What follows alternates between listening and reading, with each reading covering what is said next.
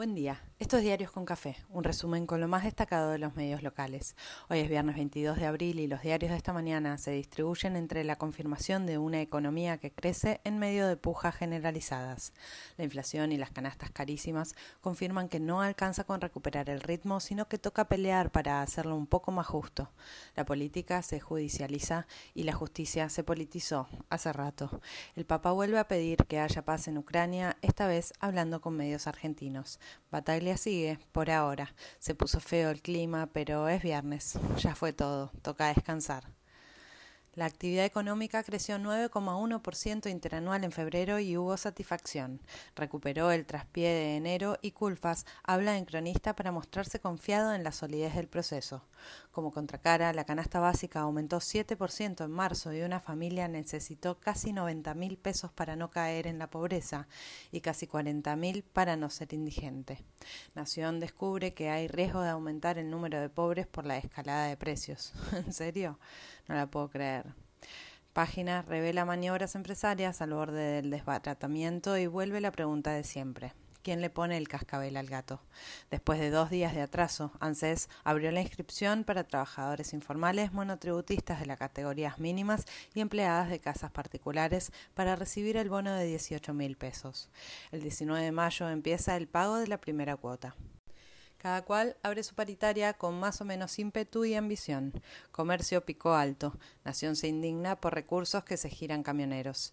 Parte de sectores duros del campo marchan mañana y Aníbal insiste que no podrán entrar.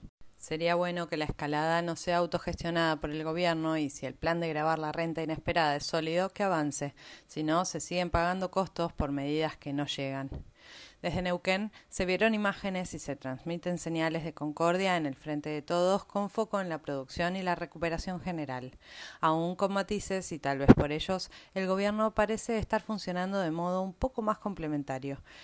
En el Congreso la rosca, en el Ejecutivo la gestión.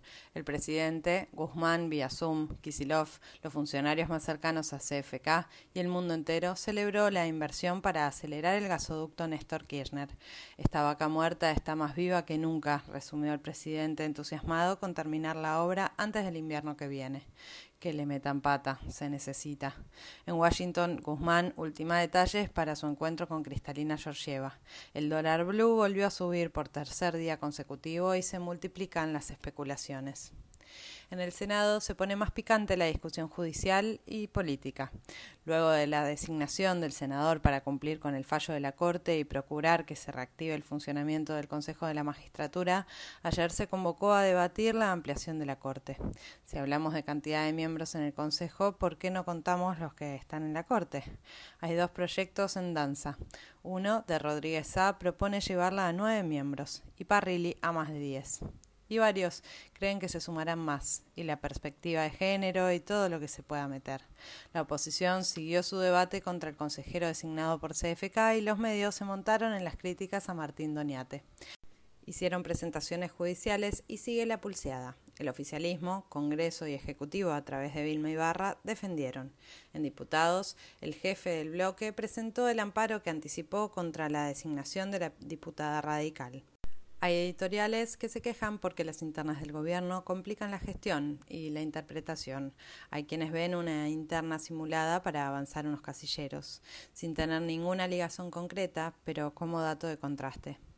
En medio de tanta discusión supuestamente lejana, una jueza de Orán, Salta, incorporó una conmovedora carta en el fallo por el que dictaminó que un niño tiene una madre fallecida y dos padres, uno biológico y uno socioafectivo, porque si cuando vemos a la justicia no reconocemos lo determinante que es para la vida diaria, la seguimos pifiando.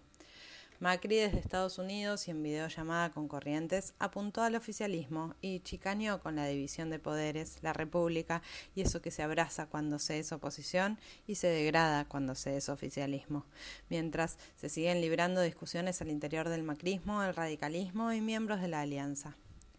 El Papa Francisco canceló todas sus actividades por cuestiones de salud, pero dio nota con medios argentinos. Nación lo lleva en tapa central y Clarín lo destaca. Vuelve a lamentar la guerra y la crisis que evidencia y acentúa. El canciller argentino tenía en agenda un encuentro y se frustró, pero la Bienal de Venecia quedó inaugurada y con mucha expectativa y proyección. En la previa del viaje a Israel de los ministros Guado de Pedro, Filmus y Domínguez, este fin de semana el Reino Unido anuncia que se asocia con empresas israelíes para profundizar la explotación petrolera en Malvinas. Es de esperar una manifestación de malestar y rechazo de los funcionarios argentinos. La justicia de la ciudad avaló las firmas que reclaman que se haga un parque público en la costanera y no un barrio exclusivo. En la legislatura de la ciudad empieza a correr el plazo para su tratamiento y el gobierno de la Reta ya modifica su discurso y promociona el acceso al río, justo ahora, después de 14 años de gestión. Si se hace, bienvenido sea. El Senado bonaerense aprobó la ley de emergencia económica para empresas recuperadas y en diputados de Nación debaten sumar un feriado en junio, por única vez aclaran, por los 200 años de la muerte de Manuel Eduardo Arias, histórico general de la Guerra Gaucha. Ayer se dio un nuevo hecho de violencia e inseguridad en pleno Palermo. Esta vez, un paciente con problemas psiquiátricos atacó a una mujer policía. La reta lo lamentó y se endureció. Volvieron a internar a Chano Carpentier, esta vez en Entre Ríos y se pierde mañana el casamiento de la nata. En Ucrania, Putin celebra la toma de Mariupol y afloja con la embestida.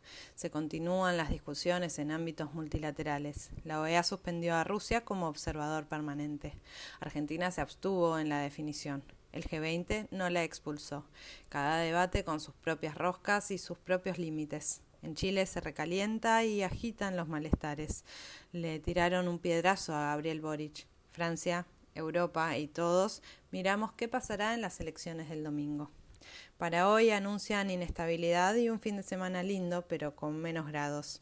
Rige una alerta por tormentas, granizo, vientos y nieve en diferentes zonas del país. Bataglia por ahora sigue en boca.